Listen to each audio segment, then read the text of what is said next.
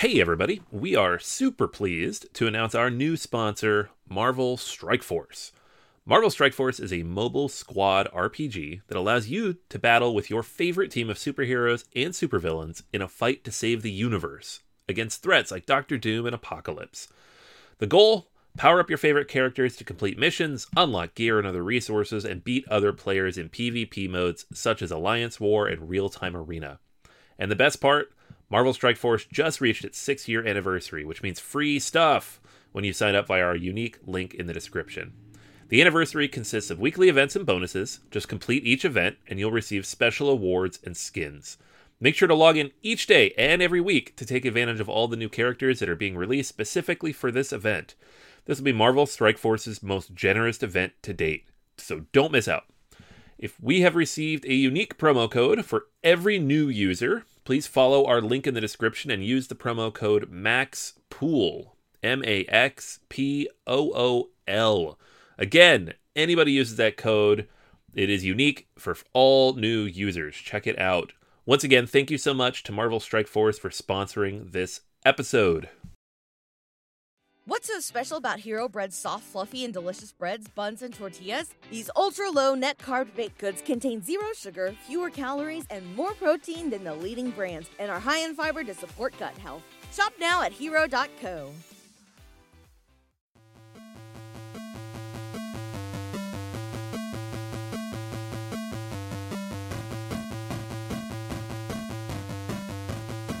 Welcome to Board Gamers Anonymous, episode 184, BGA's fifth birthday. Woo! We'd like to thank all our Patreon backers for helping us bring you five years of ad free episodes.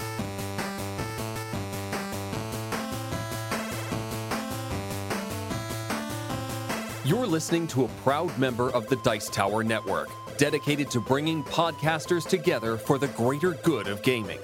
It's sort of like Voltron, but with better lip syncing.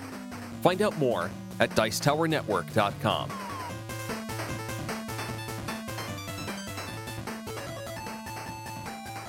Welcome to Board Gamers Anonymous, the podcast about board gamers and the insane fun we have at the table together for the last five years. This is Chris. Hey, and this is Anthony. Anthony, can you believe it? Man, it's been five years.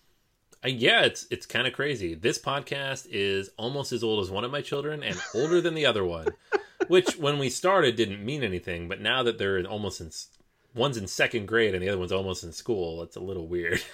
like, uh, it's like my third child. It's true. And probably your favorite, right?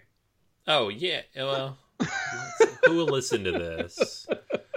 He might listens occasionally, so your kids might your kids might listen to this many, many years later. Yeah, they're gonna listen to the fifth birthday episode in like eight years, right? Not like an actual. Ep- yeah, yeah, okay, sure. but yeah, I mean, it's it's crazy. I we started this way back in the day. I honestly, I was like six months into the hobby at the time, and we were all just like, let's talk about board games. And that's that was it. And we had no idea what we were doing. And you can go back and listen to the first few episodes and hear exactly that. And with my supreme editing skills which were just turn it on and watch tv and occasionally pause it if somebody said something really bad or cursed. So it's, we've come a long way. Not to mention the one mic that we had that yeah. you know wonderfully collected all of the sounds of our gigantic space because you know if you're doing a podcast you want to have as much ambient noise as possible in a room yeah, no, let's use a snowball microphone in my basement with my boiler and like an open door to the bathroom like five feet away. It hey, we were new, we've Yes. learned, right? It's fine. and we were anonymous because this was one of those great hobbies that we both had just gotten into and when we jumped into it we jumped all the way in Oh my god, yes. Yeah. it was one of those things where just dis- it was like discovering a, a new planet or something. It was just so wondrous, so deep, and we went completely down the rabbit hole. And five years later, I don't think that we're out yet. I think we're, we keep going a little bit deeper. yeah, yeah. I keep like every year my resolution is to not go deeper, to maybe stay at the same level and catch up a little and it just doesn't happen. So I don't know, man. It's like it's a good name for a podcast. That's that's all I got to say. Yeah, I, I, was recently at our friend Dave's house, and he was showing off his board game collection in his Kallax holder, and he was like, "You know what? I'm I'm really working hard to cultivate my games to have like the perfect collection, really slim things down." I'm like, "Yeah, I should do that one of these days as the board games start to surround me more and more." Yeah. so yes, it's it's been a great five years, and especially it's been a fav- great five years because we have all of you with us for those last five years. Whether you're brand new to the podcast or you've been listening from the very beginning, these episodes are meant directly for you. Anthony and I work very hard to ensure that we bring the best in gaming to you, let you know if those games are an outright buy and you should run out and pick those games up if those games are a play. So if you're at a game night and you're not too sure what to play, maybe you'll remember are at the tables and you'll jump into a game before it's too late and someone takes up all those seats and really enjoy that game. If the game is okay, but there are better options possibly at that night, then you want to dodge that game in the nicest way possible, of course. And then on, you know, on occasion there is a game that's just going to suck the life out of you, take all your time and just make you just really rethink your choices, especially about board gaming. And we do not want you to do that. So those games are a burn. We want you to avoid those stuff. When we review games, we think very deeply about what you're picking up, what you're adding to your very limited amount of space, and where your dollars are going to go the furthest, and where's the best place to pick up those games, and all of the retailers that are available for that. So it's been a work of service for us, and hopefully it's helped serve you. And we are definitely looking another five great years. Yeah, absolutely. No reason not to hit 10 and 15, 20, get this kid into college. there you go. But then you got all that, you know, board game debt that you have to deal with at that point. That's all right. We'll pay it down. We'll marry. We'll marry the podcast off. Maybe we'll find a nice uh, true crime podcast. And there you go. They can, they can have little podcast babies. We're gonna spin off forever. We're gonna have you know podcast of podcast, and eventually your kids will take over the podcast, Anthony, and then someone will mention to them on the fifth anniversary, you know, how much you love this podcast. So. they'll, they'll, be going back and cleaning out the records. Like, wait a second, Dad. it's been a fantastic journey, and we've loved every step of it with you, and we are so thankful for you listening to us each and every week. Uh, especially the weekly podcast is a lot of work and a lot of energy goes into it. Hopefully, you're enjoying the fact that there's always a podcast there for you talking about the latest and greatest in board gaming. But, Anthony, there is so much more that some people may not know about. We've since, at some point in our storied history, started up a Patreon account because we wanted to be able to go from monthly to weekly because we wanted to bring out more episodes to everyone and we were playing more games. And thankfully, a lot of our listeners joined us on our Patreon account. I guess for those who haven't yet, we should let them know about all the great episodes and the extra content. Yeah, absolutely. I mean, Patreon uh, has been up for a little while, but you know, we've people have been great enough to, to kind of jump on and help us out here. We have six bonus episodes up there now. We started doing this this year, and we uh, aim to put one up every month uh, give or take, depending on the con schedule. And we have a bunch of good stuff up there now. So the newest Patreon episode just went up last week. That's our Terraforming Mars deep dive. It's a 36 minute conversation about Terraforming Mars, why we love this game, what we kind of don't like about this game, the future of the game, and all that. Something we don't necessarily have time to do on a full episode, but we really wanted to dive into. Um, before that, we had a uh, a listener recommended episode, games from around the world. So games that are published somewhere other than North America or Europe. We had what game world would you want to enter? So we're talking about different types of game worlds that would be interesting to be part of. We had Euro style cooperative games brought on by the, the rise of Gloomhaven and other games like that that are kind of putting Euro mechanics into adventure games and generally traditionally more Ameritrash type games. Card drafting mechanics showcase. We talked about our favorite card drafting games. And then uh, we went back and talked about Eric Lang and all the different games he's released over the years. So, as you can tell, every month it's something a little bit different. And if you do back on Patreon, you can hop on our Slack group Everybody who backs gets that link, and you can let us know what you'd like to hear. So, uh, whether it's a specific game, a specific designer, a specific mechanic, or just some crazy idea you have and you want us to do some research on or just share our thoughts on, let us know. Most of these make the cut because we're always looking for good ideas. So if you have something cool you want us to hear and um, you're thinking about backing on Patreon, you know, just let us know. We really appreciate it. Yeah, a dollar a month really goes very far for us. This podcast does cost money to put out. And since we started, we obviously added and upgraded our website. So boardgamersanonymous.com is just kind of completely blown out. I mean, you're not going to find a website with more diverse content, written articles, we have links to videos, the podcast, everything's there. It's beautiful. It's a great resource for you. So if you are trying to figure out what game you want to buy, this is probably the best spot you can go to because Anthony especially does a great job putting together all these excellent articles and the links where they can, you know, find these great games. And obviously we added our Facebook account, we added Twitter, we added YouTube, so a lot of listeners listen on YouTube. So we were thankful that you listen that way. Obviously, we're on Stitcher and a whole number of different podcast platforms. And I guess, as you mentioned, we talked about Patreon, but we should also talk about we had Kick in the Habit, which was our Kickstarter podcast that I ran. And currently, our other podcast, Every Night is Game Night, just hit its 100th episode. Yeah, yeah, that was kind of a started on a lark a couple years ago as uh, actually started as a segment on this show where I talked about solo games because that's a thing I do. Jason hopped on board like episode five and it just took off from there. So up to 100 episodes there if you like solo, co-op, thematic stuff. It's like 80% solo co-op these days, but occasionally we talk about some other things. Um, it's a lot of fun, and that one's out every week too on Fridays. Yeah, and this helps us a great deal because we always want to bring you more content. As really hardcore, obsessive gamers, we're always thinking about what we could do better. So even when we leave a game night or leave a podcast, what could we have possibly done better? So we really do absolutely positively want to hear back from you, especially on iTunes and Stitcher, where you can rate the podcast and leave a comment there. You can reach out to us on our boardgamersanonymous.com website, or of course, all our different social media platforms. We want to do more coming up in the future, whether that is more YouTube videos, more articles, more podcasting, maybe even Twitch.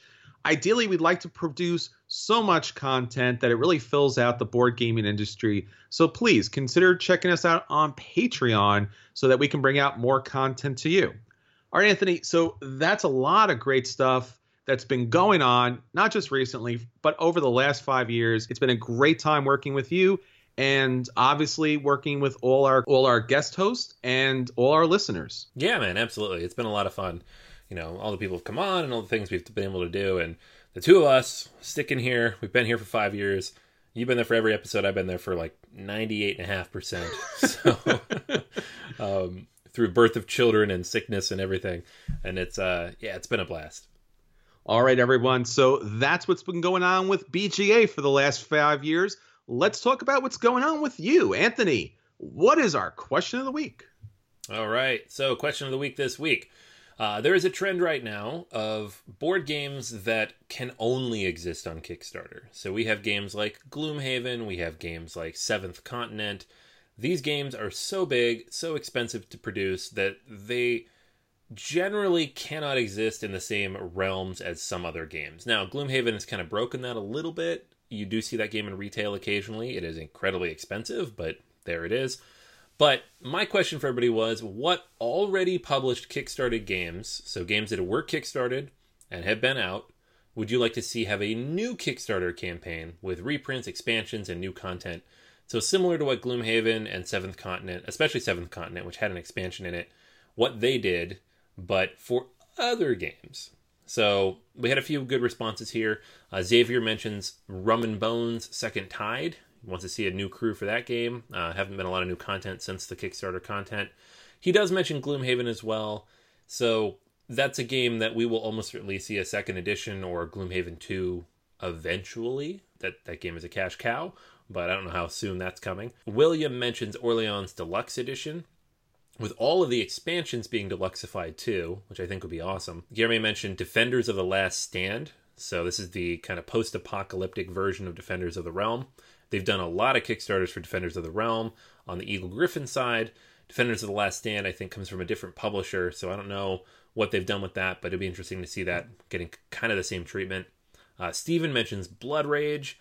We had a lot of people mention CMON games actually, which makes sense because they have all those Kickstarter exclusives. Uh, I personally would love to see a relaunch of like the Arcadia Quest Kickstarter that I missed. I've gotten all the others, but that first one still elusive. And then we talked about this before the podcast. I would also like to see like a, a Scythe deluxe box with all the content kind of all blinged out with you know at the level that that collector's edition originally was. I know that's not going to happen, but you know we're ruminating on fantasies here, so why not, right?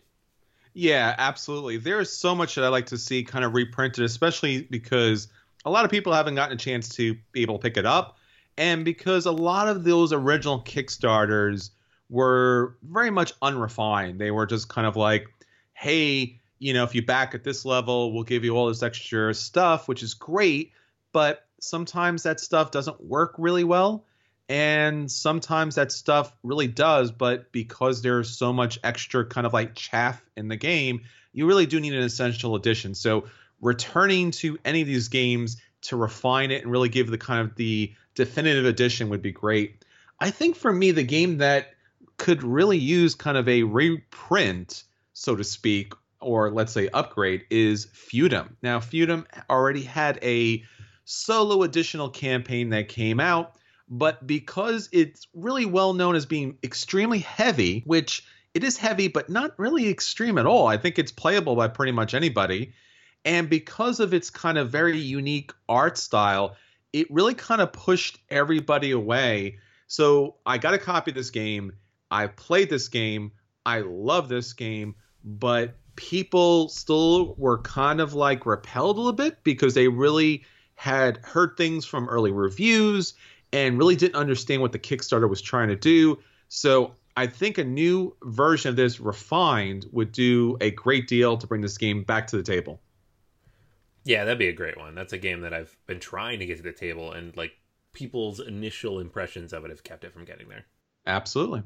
All right, Anthony. So that's our question of the week. Let's get on to our acquisition disorders. So, Anthony, what are you looking forward to coming up? All right. So, the, the game that I'm interested in right now is a game that was recently announced um, as a reprint from Super Meeple um, in a new theme, and that's Cuzco. Uh, and this is a reprint or re-theming of a early game by Kiesling and Kramer. Michael Kiesling being uh, one of the hottest designers on the planet right now with his Azul and all the other games he's been releasing. And this is actually a re master reimplementation, whatever you want to call it, of Java, which came out in 2000. So this is a bit of an older game. But this one's going to be moving it from Java, you know, kind of the island theme, to South America and kind of revamping a lot of the different pieces of it. So the other games in the Mask trilogy, uh, and this is there was three games that came out around this time. They called them the Mask trilogy. They were released by Ravensburger, and they shared a lot of different mechanics in common, but mostly it was kind of a, a thematic mashup. They've, they've all been kind of getting this re implementation treatment um, recently. And this is the one that I'm probably the most excited about because taking these older games, and this has been happening a lot with Reiner Knizia's games too, but taking these older games, upgrading the components, upgrading the artwork to like the current standard that we're used to, brightening the game. Uh, the original Java had this kind of I don't know, like borderline scary, borderline goofy looking mask on the cover, old like 90s style clip art background, and uh, you know the the tiles were very simple and old. It looks very 90s. And then the new one has this bright, you know, accessible, very French cover from this French publisher. And it just adds a lot to it that I think it's going to get more people to check this game out. And it's well worth checking out. Um, and Java's been relatively hard to find of late, too. So this is a game it's a tile placement game and it kind of you, you, utilize action points in different ways to kind of manage the area control aspect of the different tiles that you're placing out. So mechanically it's pretty familiar i think but it has a lot of cool mechanics. It is in that right weight range you know in the, in the mid twos low twos that we see from kiesling and kramer. And uh, i think it's a game that will do well once it re-releases. So i think this one's coming out at essen I'm very excited to see this one hit in the US as well, whoever picks it up. And that's uh, Cuzco. Yeah, absolutely. So, Anthony, I'm looking at a acquisition disorder that I had a little while ago, but it's finally in print and going to be coming at Essen from Lookout Games. This is Caverna, the Forgotten Folk. And we talked about this earlier, but I wanted to bring it back especially because this is something that's very special about the board gaming industry. This was initially a fan made expansion that was, and I think still is available as a print and play, at least in its kind of basic format. This new version is going to get brand new artwork, which is a little controversial. It doesn't necessarily match the original artwork from Caverna, but it's highly stylized here. And what you're going to get is eight different folks or different factions or different species, however you would like to look at it. And each each of these different folks, so to speak, is going to have advantages and disadvantages as a race when they're playing Caverna. Now, Caverna has unfortunately kind of like just gathered dust because it was one of these games that so many other games had done similar types of things, and Uwe Rosenberg is kind of famous for that. I, I recently played uh, Nusfjord, and they were like, "Hey, this is kind of a faster Caverna." I'm like, eh, "No, I really like Caverna. I want to get Caverna back out here again." So having these unique asymmetrical powers that don't break the game but are thematic for the game, I believe will add a lot to the game because we already know that it's had a big fan reaction with the fan creation of it. And just like my little scythe, this is what I really want to see more and more about the industry is gamers creating content that's play tested, publishers picking it up, refining it, and then bringing it out to the public is just really a fantastic story and a brand new acquisition disorder that's going to be coming up at Essen. Yeah, yeah, I'm really excited about this, and it's funny that you put this on here because uh, we hadn't updated the spreadsheet until before we recorded. But I was actually looking at this today, and I saw, and this is for anybody out there, but there's a Halflings promo which is separate from what comes in the expansion that you can order from the Lookout Games website. The Lookout Games website is in German, so you have to translate a little bit, but you are able to order the English version of that. It's like a dollar, so it's definitely worth checking out. Um, and you can kind of get a taste of this in advance because it is just the halflings race. Um, I'm also very, very excited about this, obviously, since I'm ordering from random German websites that I'm translating in Google Translate. But um, yeah, anybody else interested in that, go check it out. You know, you'll, you'll pay the shipping. Obviously, it's from Germany, but it looks pretty cool. Absolutely. All right, Anthony. So we talked about the games that hopefully will be hitting the table pretty soon. Let's talk about the games that are hitting the table. So for our at the table this week, we want to let you know once again what games to buy. They definitely should be on your buy list. What games to play. They should definitely be on your playlist. What games to dodge and you should avoid at all costs. And what games to burn. They really don't really belong in the industry at all. So Anthony, with our patent pending rating scale that has since been adopted by several different podcasts and Twitch stream professionals over the last couple of years let's know about your at the table. All right. Yeah, I didn't know we were patent pending. We, when did we, we are. that? uh, I think it's five years ago, so it's it's oh, taking okay, some okay, time. Okay. Yeah. All right, all right. Maybe by its tenth birthday, it'll actually go through. But uh, we're yeah, we're happy to share right now because we want everyone to know what the best games are. So if, you know, so we would do what we can to help out the industry. All right, I'm going to talk about Swordcrafters as the first one. I'm actually going to talk about two today, and they're both relatively on the light end. This is a 1.5 weight game, so and the rules say that this plays ages six and up, and I can attest to that. My seven year old had zero problem playing this game. So this is a game of building a sword, a three dimensional sword. So I'm going to talk about this first because I think this is more important than the rules you are building an actual sword. You start the game with a little plastic piece, you put the hilts in, uh, you put the guards on, and then you, every time you take your turn, you're going to be adding these little tiles to build out your sword. At the end, it is legitimately like a foot long and a sword, and you can swing it around and you can hit things with it because that's what my son did. Um, so you got to be careful with that with the kids. The game itself is very straightforward. If you showed me these rules and didn't tell me you were building a three-dimensional sword, I probably would just pass on by and not pay attention to it. And that's not to say the gimmick makes the game. what I think it does is it highlights the game and it just works together perfectly. Occasionally, you just get those games where you're just like, this particular mechanism and this particular presentation really works. In this case, what you're doing is you have a tableau of different uh, sword tiles that are out there every round. And you, at the beginning of the game, you build your hilt and your guards. The guards are randomized, they each have a gem on them. Uh, and there are six, I believe, gems in the game, different colors red, orange, green, purple, blue. Um, and what you'll do is on your turn, you're going to do a split. So this is an I split you choose game.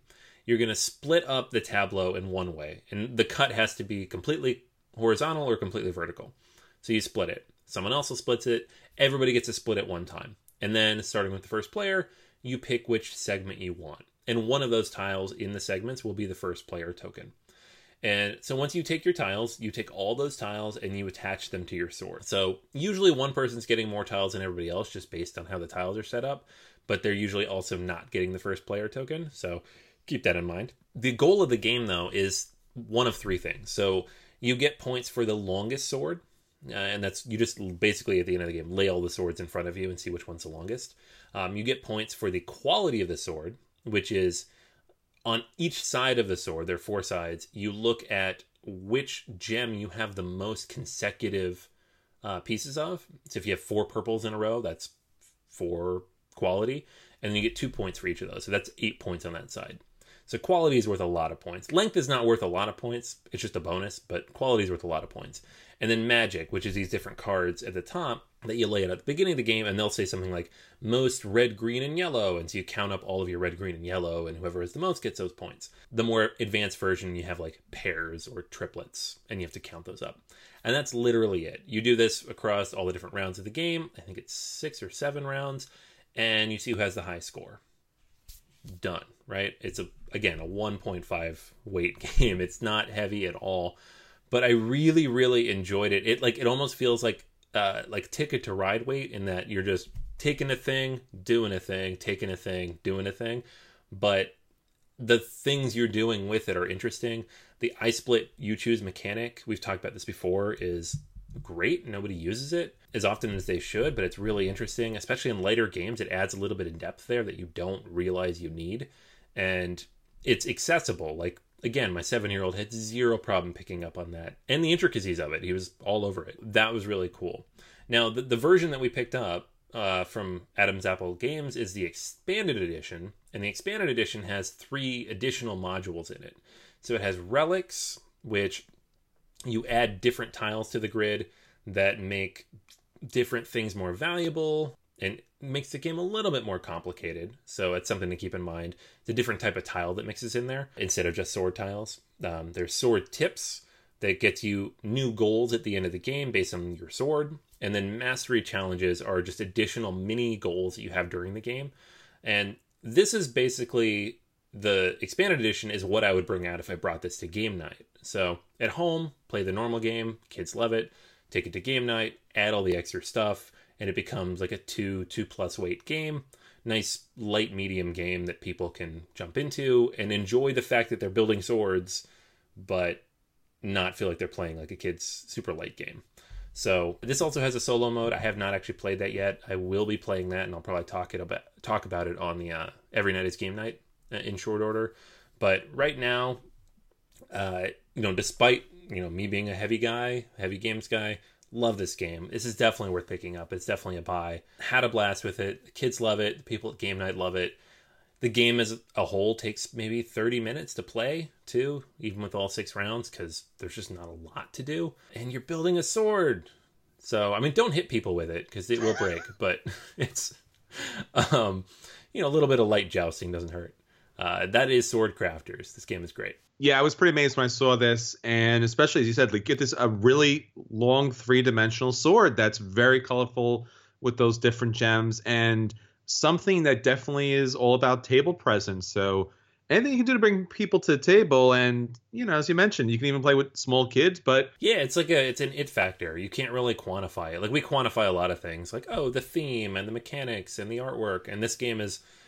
I don't know, it's just got something about it, but just the way they made it three dimensional and you really have to think about things in different ways and it does make you think a little but not a lot Uh, it's just it's very clever. I really like it. The uh, other game I'm going to talk about real quick is Rise of Tribes. This is a new game from Breaking Games, designer Brad Brooks. This was a Kickstarter originally, but it launched at Gen Con. And in this game, it's essentially a civilization style game, but it's prehistoric times. So you are hunters and gatherers, collecting food, growing your tribe, building villages, and trying to get the most victory points. Now, what makes this game interesting is that it is a relatively short game. It is maybe 45 minutes to an hour.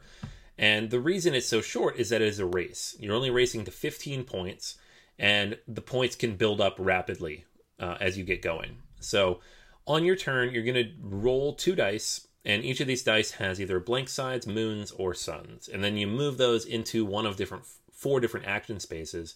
The action spaces already have three dice on them, either blanks, moons, or suns, and you push one of those dice out. And then you look at it and you say, Do I have two blanks, two moons, or two suns? And that's going to tell you how strong your action is. Two suns is great, two blanks is fine, two moons is bad.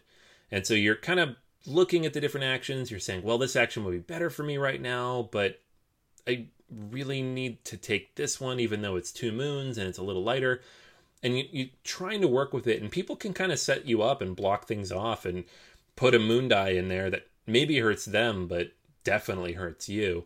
And it's very interesting in that way. So the four actions themselves are pretty straightforward. You have movement, and that's just moving different people around the map. You start the game with two to three people out there based on how many which player you are in the player count. There's gathering where you're going to collect different resources. There's three different types of resources based on the three different types of tiles. So there's wood, stone, and fish, which is just food. Uh, and then there is um, growth where you're adding more people to the map. So you add people to whichever spaces you're already on. And the last one is to draw cards. This is the lead action. You draw cards from your personal goals deck. Some of them are develop actions, some of them are um, achievement actions, and the develop actions are spend a certain amount of things, and then you now have a special ability that you can use down the line. So, like maybe in the future, when you do the lead action, you draw extra cards. The achievements are just straight points. This is like control four tiles by yourself. I have nobody else on those tiles. It's worth three points. Now, three points doesn't sound like a lot, but remember, the game is over when somebody hits 15. So these can add up pretty quickly if you get a lot of them. The main way that the game really ramps up, though, is by villages. So everybody has a player board, and they have a unique set of uh, resources they need to spend to build a village at the end of their turn. You can spend those as many as you want. You can build multiple villages in a turn, and you put a village out on the map, and you put your guy on it. And then at the beginning of the next turn, you score one point for every village you have. So everybody else has their whole turn after that, after you build a village, to try to destroy it. But if you can build multiples, it's very hard to, to stop you. And what I've found is if somebody gets two or three villages out and nobody else does, they're probably going to win the game because, you know, with three villages out and you're already at like six or seven points, that's only three turns until you win. So it, it really ramps up quickly once stuff starts happening. The ways in which you stop people are pretty simple. The combat is it's combat, but it's non-combat. Like if, if you move into a space with somebody else and there's more than five people there, you just remove one of everybody until there's less than five. So it's kind of this math game where you're trying to puzzle out, you know, how many people do I have to throw into that space to make sure that I destroy all of their people? Sometimes it's a lot but it's pretty simple. We're not like rolling dice or playing cards to do it, so kids can understand it. This is a very straightforward, very uh, teachable and accessible uh, take on kind of the the 4x ish type of game. It's not really a 4x, but it has a little bit of each of the x's in there to, to draw from. And I really, really enjoyed it. I mean, for a game that takes less than an hour, that is this light, it's a 2.2. There's a lot of decision making to be made. Uh, there's a lot of different things to worry about. There's a lot of people that can get in and mess with your stuff if they want to. There's a lot of back and forth. It seems like there could be a runaway leader, but there's really not because everybody has the power to stop them if they want to. The game flows really smoothly, and I really enjoy it. The one thing I will say is if you buy the base game, the component quality is not awesome. Um, the chits are very thin, they're tiny. The the meeples are fine, but they're just meeples. Uh, the tiles are fine, but again, it's it's all very basic level. I think it's 50 bucks too for all this, and I think it's probably a little overpriced for that base level of game. What they have, however, is a $25 upgrade pack that upgrades all of your cardboard chits to these awesome meeples, which is at this point now that I've played it, definitely worth it because they're not very good, and then all those little meeples are definitely awesome. This is a game that I wish I'd backed on Kickstarter because I would have gotten all of the above for much less money, but it's something to keep in mind. If you see this game for on discount, you know, 35 something dollars, it's definitely worth it. It's a buy. But if you see it at full price for $50, maybe play it first, make sure you don't mind the components and the quality there. Um, cards are fine, but again, those the, the cardboard is not the greatest quality. So that is Rise of Tribes. Well worth checking out. Um, nice, pleasant surprise on the lighter end, and had a lot of fun with this one. Yeah, it's really interesting to see all the different ways the 4X model has been taken up by a, a number of different weight games and different kind of genres here. Yeah, no, it's really cool because 4X has always been so impenetrable. Like yes. you think of Eclipse and yeah. Twilight Imperium, and it's these are the best games out there. They're some of the highest rated games, but they take hours and hours to play, and they're very complicated. So, like a gateway 4X game is really a great idea, and the fact that again, I don't think this is a 4X game, but it has 4X ideas in it it introduces people to that concept and i really like that, that it exists. Well that brings me right to my 4x gateway game. This is called master of the galaxy from ares games. Now master of the galaxy is an interesting 4x space opera game where it's all about managing these different cube resources in your bag at the start of the game you're going to get five of each color so five colors in the game, so you're going to have 25 different cubes in your bag. Four of the colors will be used in a number of different ways to build space routes, to settle different planets, to be able to put on different cards for resources and supremacy tokens. And then there'll be black cubes that'll be able to cancel projects, which will be extremely useful to bring back some of your cubes into your bag and also be able to be used mostly on leader cards, but in some other cards too, to to be able to steal cubes from other opponents. Now, basically, the game comes down to one of three different victory conditions. Any of those conditions do, you know, win you the game. So once you hit one, you win. So what you can try to do is you can try to spread quickly across the galaxy and put out all of your bases. If you're able to do this, you win the game. Instead, if you're able to take over someone else's home planetary system, you also win the game. And finally, there are supremacy tokens. So you'll see these different supremacy markers on cards, on the actual boards when you conquer a planetary system. So if you are able to collect enough of those different symbols of one particular type, you win the game. And that's basically managed by a track that comes along with the game. Now, as I mentioned before, the cubes are really the kind of main engine of the game. So when you start off, you have your original planetary system, you have your bag of cubes, you're going to pull three cubes out from the bag, and now you have a decision to make. Where do you place these different color cubes? The planetary system, at least initially, is going to connect to three other different planetary systems, and there's going to be these three different pathways to those three different planetary systems, and they're going to be marked with these little cube spots. So what you can do, let's say your planetary system happens to be red and the one that you're you're going after happens to be blue, you can pick red or blue and start building a pathway that way. Once you start with that particular color, it has to finish with that color. So it's extremely important and critical for the game that you manage your bag properly. Now, you can look in your bag before you pull out so you can get an idea of what you have available.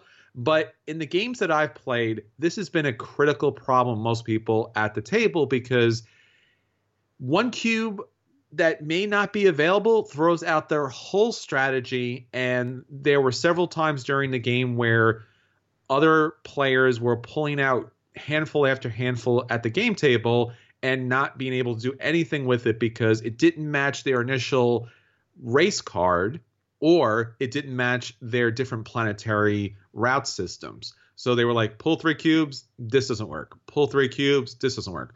Thankfully, the game runs very quickly, so each round is quick, and you can basically take it on your own unless you run down to a conflict situation. But you really do have to plan very carefully.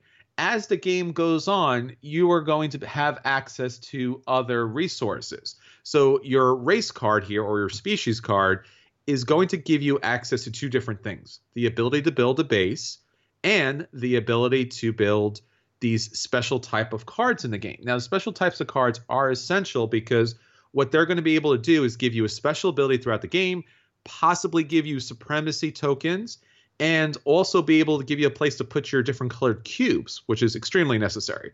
So there's going to be commerce, there's going to be progress. You'll be able to pick up expansion cards.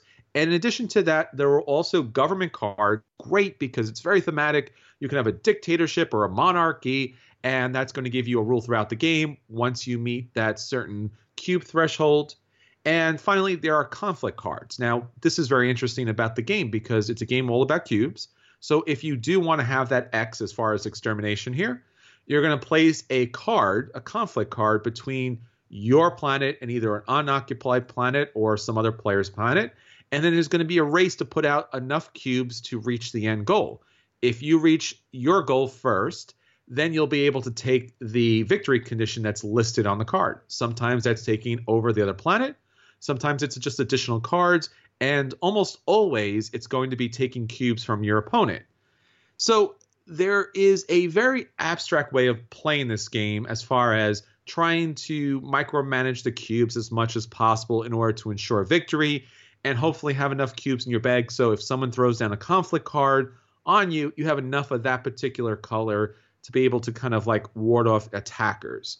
As I said, the players that played this game at the table did have a very difficult time managing their cubes because you know you're getting those three cubes. You want to do something with those cubes. So if it seems like why not just throw them down at the table and it put them in a really tough spot a number of times throughout the game. You can discard cards to get cubes. You can also play cubes on the different planetary systems that'll give you additional cubes but there isn't really a plethora of cubes in your bag at any particular time except for the be- the beginning so you are going to run very tight on cubes, and there are going to be several turns where you're just not going to have the right particular color. So Master of the Galaxy has so much to offer as far as a I wouldn't say gateway game because as I said, this is pretty solid as far as the game is concerned. It's a 2.67 out of 5 on Board Game Geek, and it probably should go just a little bit higher because having the right number of cubes are essential and be able to do those calculations is something I think generally goes to a little bit of a more heavy gamer. Maybe this game should be at least a 3 or a 3.25.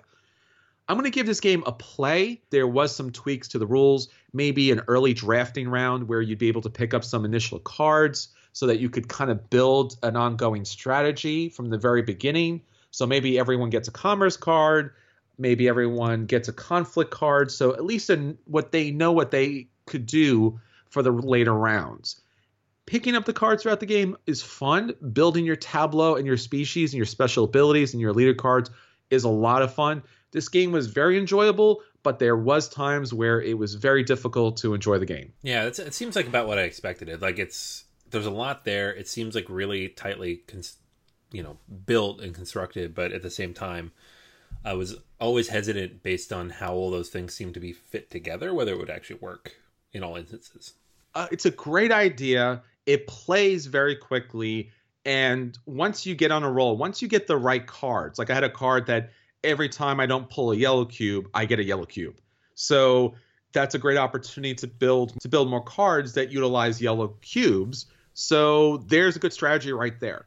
But I think there needs to be some early drafting at the very beginning or some random cards given out so that you have an idea of what you could build for and you could possibly have more cubes at the beginning of the game. I think those like a, a very minor rule change at the very beginning of the game would make all the difference.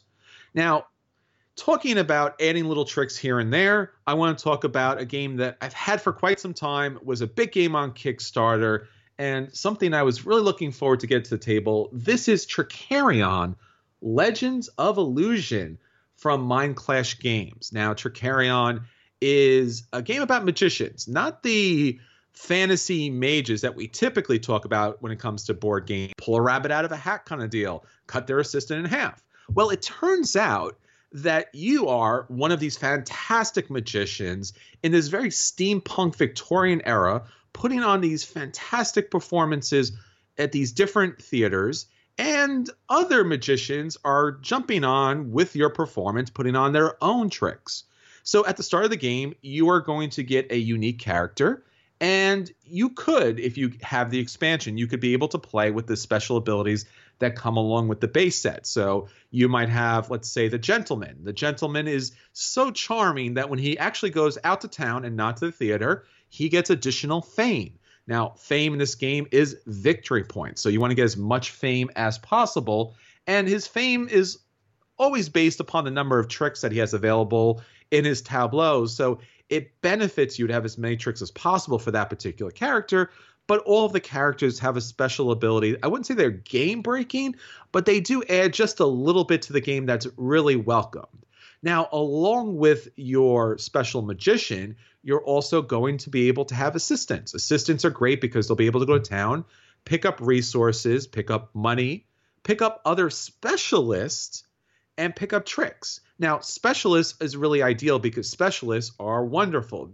It could be a manager, it could be a workmanship that's going to give you something additional to the game. And it's also going to give you an additional little disc. Now, discs in this game, whether they're the magician or they're an assistant or a specialist, those are going to be key because this is a solid worker placement game. Now, each of these different discs shows on it its basic ability. So it's going to tell you if that's a magician and where that can go, if it's an assistant or a specialist. And along with that, it's going to tell you how much energy that particular disk is going to have available because when you place these disks, these workers, out onto the board, there's going to be an energy requirement based upon where you place them. So, as I mentioned earlier, you would have an opportunity to get money, but it's going to take three energy to be able to do that. Now, if you, let's say, for example, put as specialists, they only come along with two energy you can pay a Trickerion shard, which comes along with games, little little nice little plastic crystals, to kind of give your specialist a boost, and therefore you'll be able to pick a die that comes along in this game that's going to show you how much money you'll be able to take. Once you get that, you flip that die back to X, and now that's not available for anyone else. There's also a, mer- a market where you'll be able to pick up resources in the game. There's the Dark Alley expansion, which I highly recommend and there is, of course, the theater. When you put on a production, you have to be able to previously build the trick in your workshop by collecting the resources that are needed. And then once you have those resources, you'll be able to get the marker tokens for that specific trick. And then once your specialist or your assistant goes to the theater, they can place that trick out there and then finally, you can send your magician out there to perform that trick on a day of the week. If they perform on Thursday, you get to pick which performance goes on. It will have probably have some of your tokens on there, but probably have some other tokens. So there are going to be a number of tricks going on from yourself and your opponent. You'll score victory points, you'll score money, and maybe even Trickerion shards along with that. As the game goes on, you're going to be doing this again and again. But in addition to all that kind of fun, the worker placement element is kind of complex. Now, I've already mentioned the fact that each of those discs have an energy listed on it, and each of the spots has an energy requirement. But in order to place those discs out there, there's going to be a programming element that's going to come first. So you'll get a small hand of cards that will have the different places on the board where you can send your workers. And for example, you might want to send your specialist to the theater. So you pick that card, you place it face down. And once everyone is ready, then you flip those cards over and you send those workers and assistants and magician to the particular places that you stated. Now, if you play with the Dark Alley expansion, which I highly recommend playing with, you'll have an opportunity to get to get special cards that not only will send your particular people to the places that they're going to go, but give them a one time special ability. These are the real kind of game breaking elements of the game. They're very thematic, they're very fun, and I highly recommend this expansion. Now, Trickerion runs very long. I would say it's going to run, I guess once you know the game very well, it's going to run about three hours if you play with the Dark Alley expansion, which once again, I highly recommend playing with it. I would never play without it. It's definitely required for a great game. So I'm going to give this game a buy, but I want to kind of preface that because it is a very expensive game. The artwork is beautiful, the graphic design is vast, a little confusing from time to time, but this game is definitely worth your money. The theme is something that you don't typically see in a worker placement game, not to mention game in general about magicians putting on tricks. And there's a lot of replayability with the special magicians, the specialists that come available, and of course, the Dark Alley expansion. Yeah, this is a game that I I don't know why I kept overlooking it. I missed the Kickstarter. I think you backed it, and then you never got around to playing it. So I'm like, ah, oh, there must be something wrong with it. I, I got in on this the newest Kickstarter, the one they just did a couple months ago. Got all the extra stuff and the new expansion. I'm very very excited about it, especially now hearing you how much you enjoy it. Yeah, the Kickstarter kind of scared the heck out of you because it was saying like it comes with 155 different components. Now I don't know if that's the exact number. So many components that you would not be able to close the box. So I'm like, I'm holding this extremely heavy box unpunched, and I'm like, well, I'm gonna need an insert for this.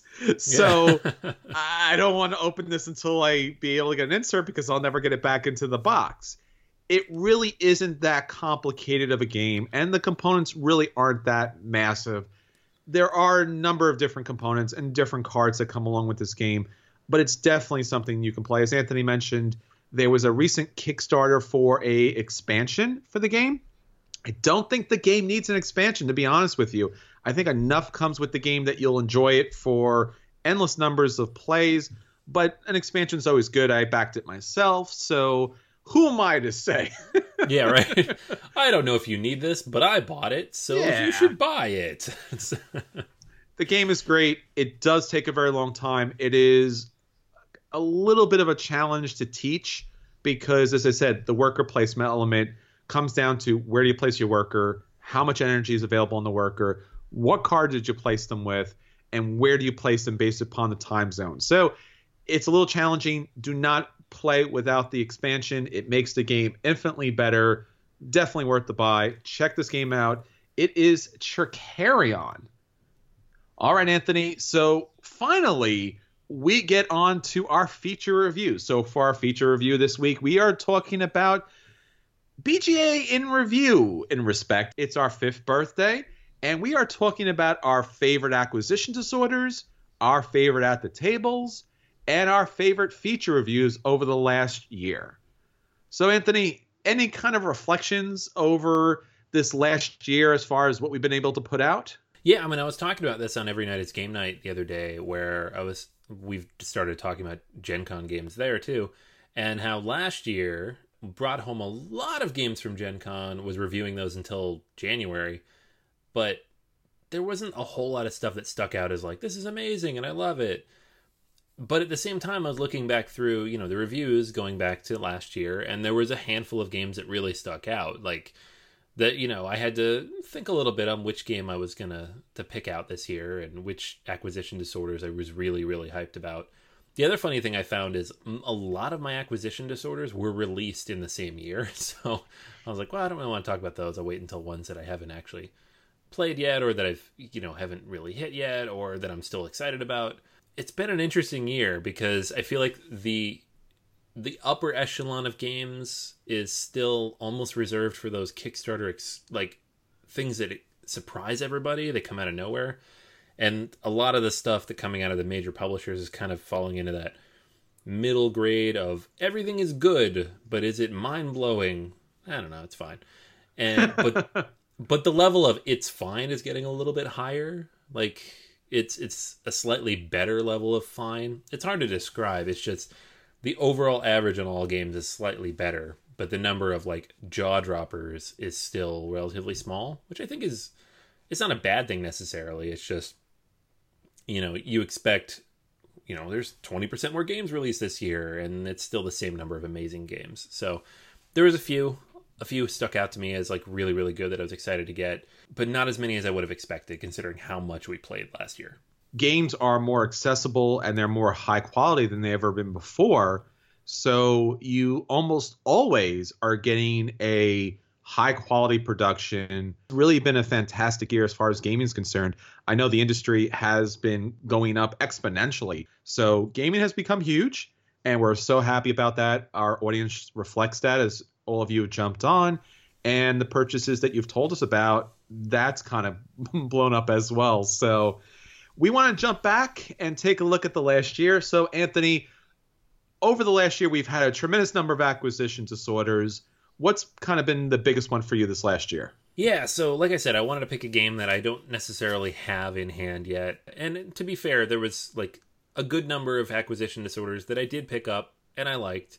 Some of them were buys, some of them were plays but none of them were like, oh my god, my brain exploded from amazing. But one game that I'm fairly certain will do that, and I'm really, really hyped for it, and it's coming out here in the next couple months, and I think we'll have it next month for you guys for, as a review, is Teotihuacan. This is a game that I've had a chance to play through most of the way once. Uh, I got a demo another time.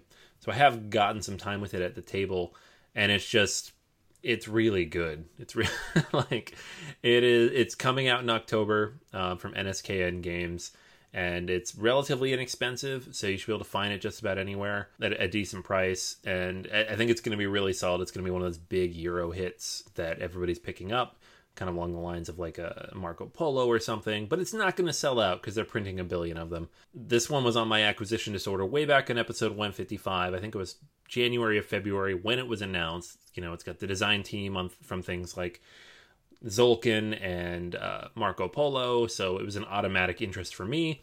But then having a chance to play it at Origins and see it again at Gen Con, now I'm 100% all in. Very excited for this one. Yeah, I am too. I remember getting a chance to play this at least briefly in a demo at Origins. It's fantastic. I, I, I think at this point, at least right now, we haven't seen Essenspiel kind of pop up yet.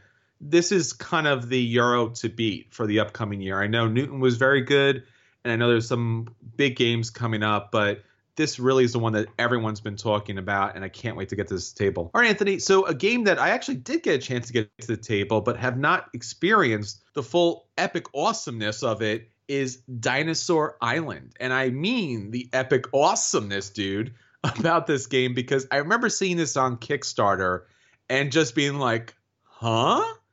Because it was a game that was kind of loosely based upon Jurassic Park, where you had all these dinosaurs that you were managing for all these spectators.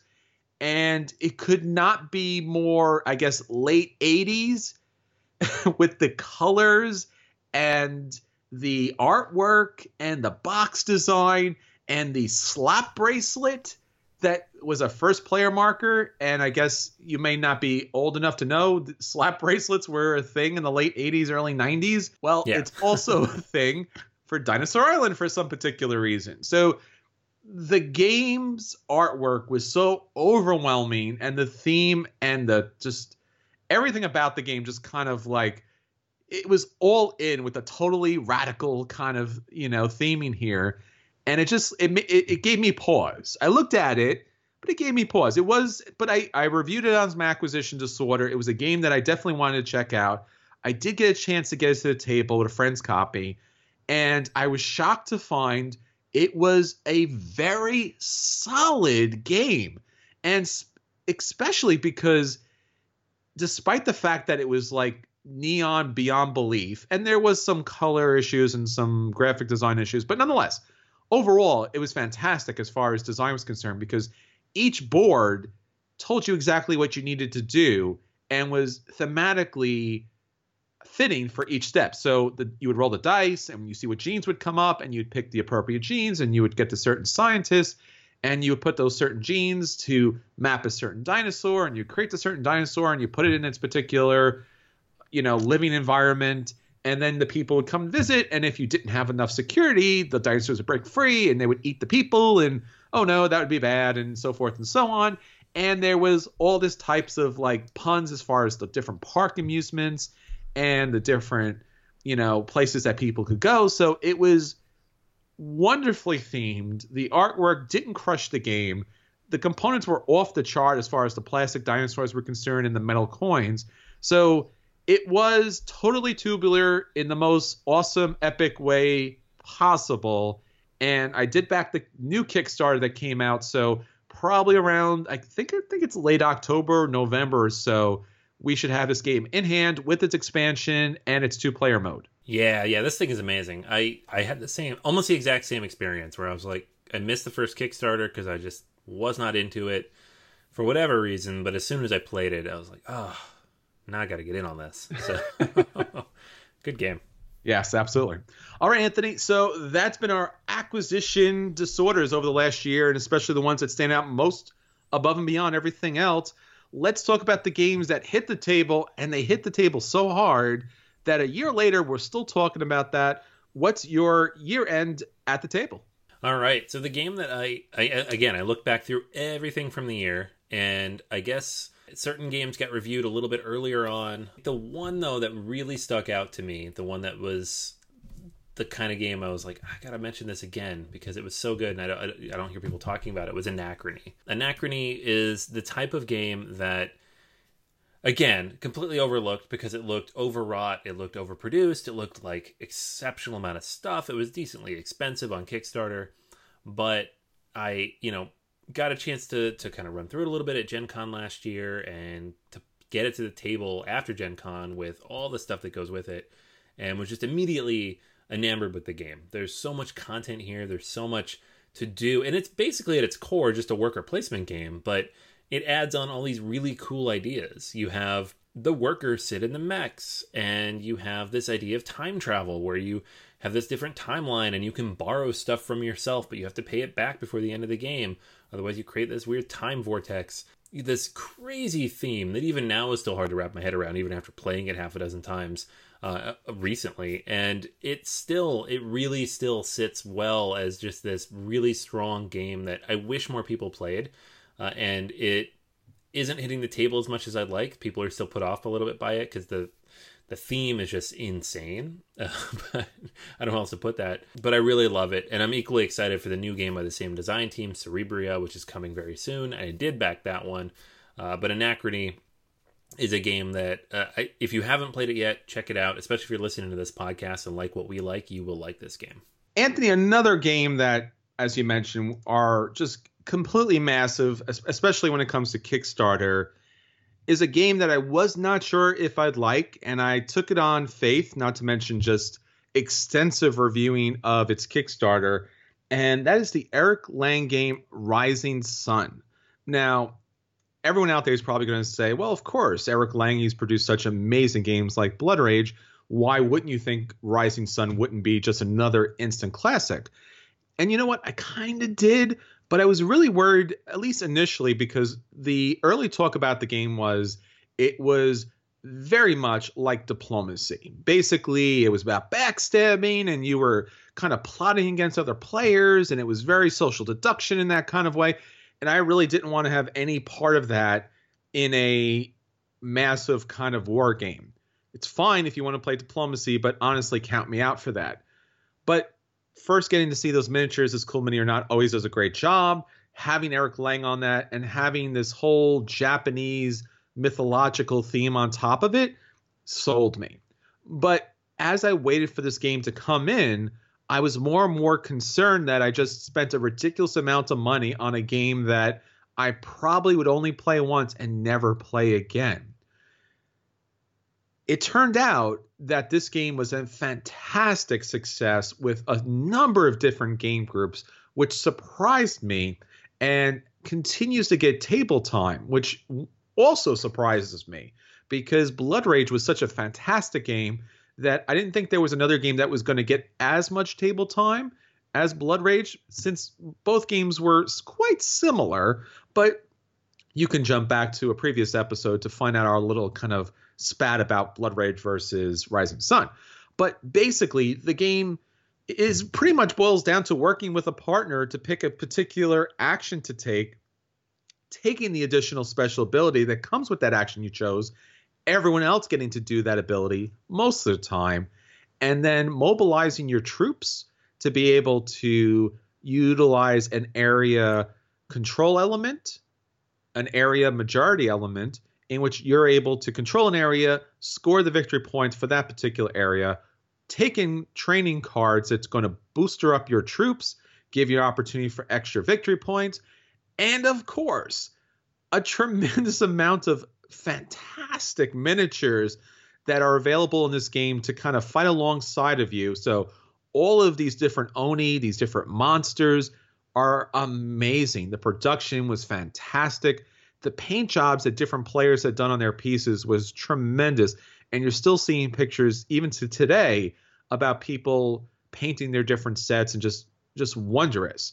Great gameplay, great components, plays with a whole number of different people, extremely enjoyable. Rising Sun, really excellent, a must buy. Yeah, I I still wish I could get this at the table more often. I don't know what it is. My group is not interested, but I do like it. I've had a chance to play it at least once now. I, I did enjoy it, but I, I'm jealous. That's all I have to say. Yeah, I think that Rising Sun runs into one of those problems like Scythe did early on, and even Feudum, which I was talking about before, where the theming and the artwork overshadows the complex gameplay. All right, Anthony. So we talked about the greatest acquisition stories for the last year. We talked about the greatest at the tables for the last year. Let's talk about the greatest feature reviews we did for the last year. What's been your favorite? I love the brackets we do, and I especially like the World Cup because we only do it every four years, so it's super duper special. Um, we do the basketball bracket every year. You know, it's it's fun. I love doing it every year. We do the contest with it too. Uh, but the the World Cup is especially fun, even though it's twice as difficult to do because we have to do the the weird round robin pool thing. Um, but we've only done it one other time, and then we did it again this year with the sci-fi games, and it was a blast. So I, I think maybe we'll do it again for the Women's World Cup instead of waiting for four years. We can do it every two years. Nice. I don't know what our next theme will be because we've already done fantasy and sci-fi, so we've knocked out the two big ones. But it was a lot of fun. We picked 32 games. We knocked out. We picked one winner out of all those 32 games, and then uh, we gave away a game. So somebody got to pick one of their favorite games from that sci-fi list uh, because they got as close to that bracket as possible and that individual actually did awesome. I think they missed one or two picks out of the 30 plus picks that were in there. Very, very good. So it was a lot of fun. And I, I always look forward to those every year when we do them. So the more often we can do them, the better. And hopefully next year or the year after we can do another one. Yeah, I think that we toyed with the idea of becoming board game brackets anonymous just based upon the fact that we love brackets so much yeah, it's been a lot of fun. The bracket episodes are generally my favorite episodes, even more so than the top 100. I love going through the games. My favorite episode from this last year was an episode that we redid from a previous one. We kind of updated it because new games came out, thankfully. And in light of Origins, I felt like this was something I should kind of remind people about is that when we cover board gaming, we cover from a lot of different aspects that may not be covered by everyone out there. Obviously, our number one consideration when we cover board games is helping you make your particular purchases. And we've gotten so much feedback from you on that. We're so thankful that we've helped guide you on those great purchases. But in addition to that, we really want to grow the board gaming industry and especially the people at your table. Now, one of the ways in which we do that is try to bring you feature reviews that highlight different gamers and diversity in gaming. And in particular, on episode 156, we revisited the best game for female characterization. Diversity generally in the game is the best part of gaming. Seeing a character's perspective, seeing the world from their eyes, and utilizing their special abilities and talents is great fun. But historically, that has not always been the case. Female characters have typically been nothing more than healers or harlots and nothing in between. So we wanted to bring gamers yet again another great list of the best female characterizations in gaming. And we talked about this on episode 156. And in fact, this was the second time we talked about this. Yeah, absolutely. No, it's, it's always good when we can have these conversations. You know, most of our episodes are top 10 this or games you might like if you like this. And we love doing those episodes too. But taking a moment, stepping back, and talking about things that actually matter and then actually impact the people listening to this podcast is important and you know i'm glad we do it and it's it's something that needs to be talked about more often All right, Anthony. So that's been some fantastic year end acquisition disorders at the table and feature reviews. We have all 184 episodes up and available for you. Please take an opportunity to jump back to these previous episodes. Don't forget our Patreon episodes are available. If you're not a Patreon backer yet, check out our Patreon page at patreon.com backslash BGA. I think you definitely want to take a look at that content as well. BoardGamersAnonymous.com, all the social media. We really want to hear from you. And it's been a pleasure and honor to podcast you each and every week. All right, Anthony. So that's everything for this episode. Until next time, this is Chris. And this is Anthony. And for the last five years, and hopefully five more years to come, we'll save you a seat at the table.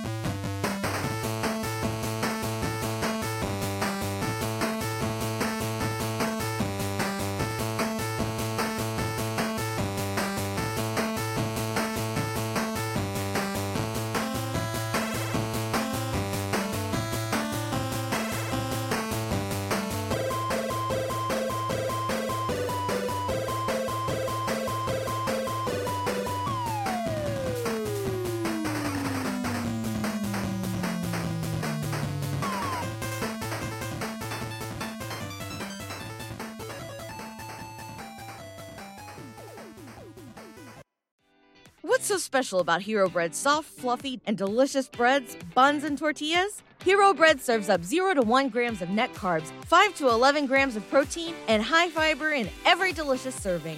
Made with natural ingredients, Hero Bread supports gut health, promotes weight management, and helps maintain blood sugar. Hero also drops other limited edition ultra low net carb goodies like rich flaky croissants and buttery brioche slider rolls. Head to hero.co to shop today.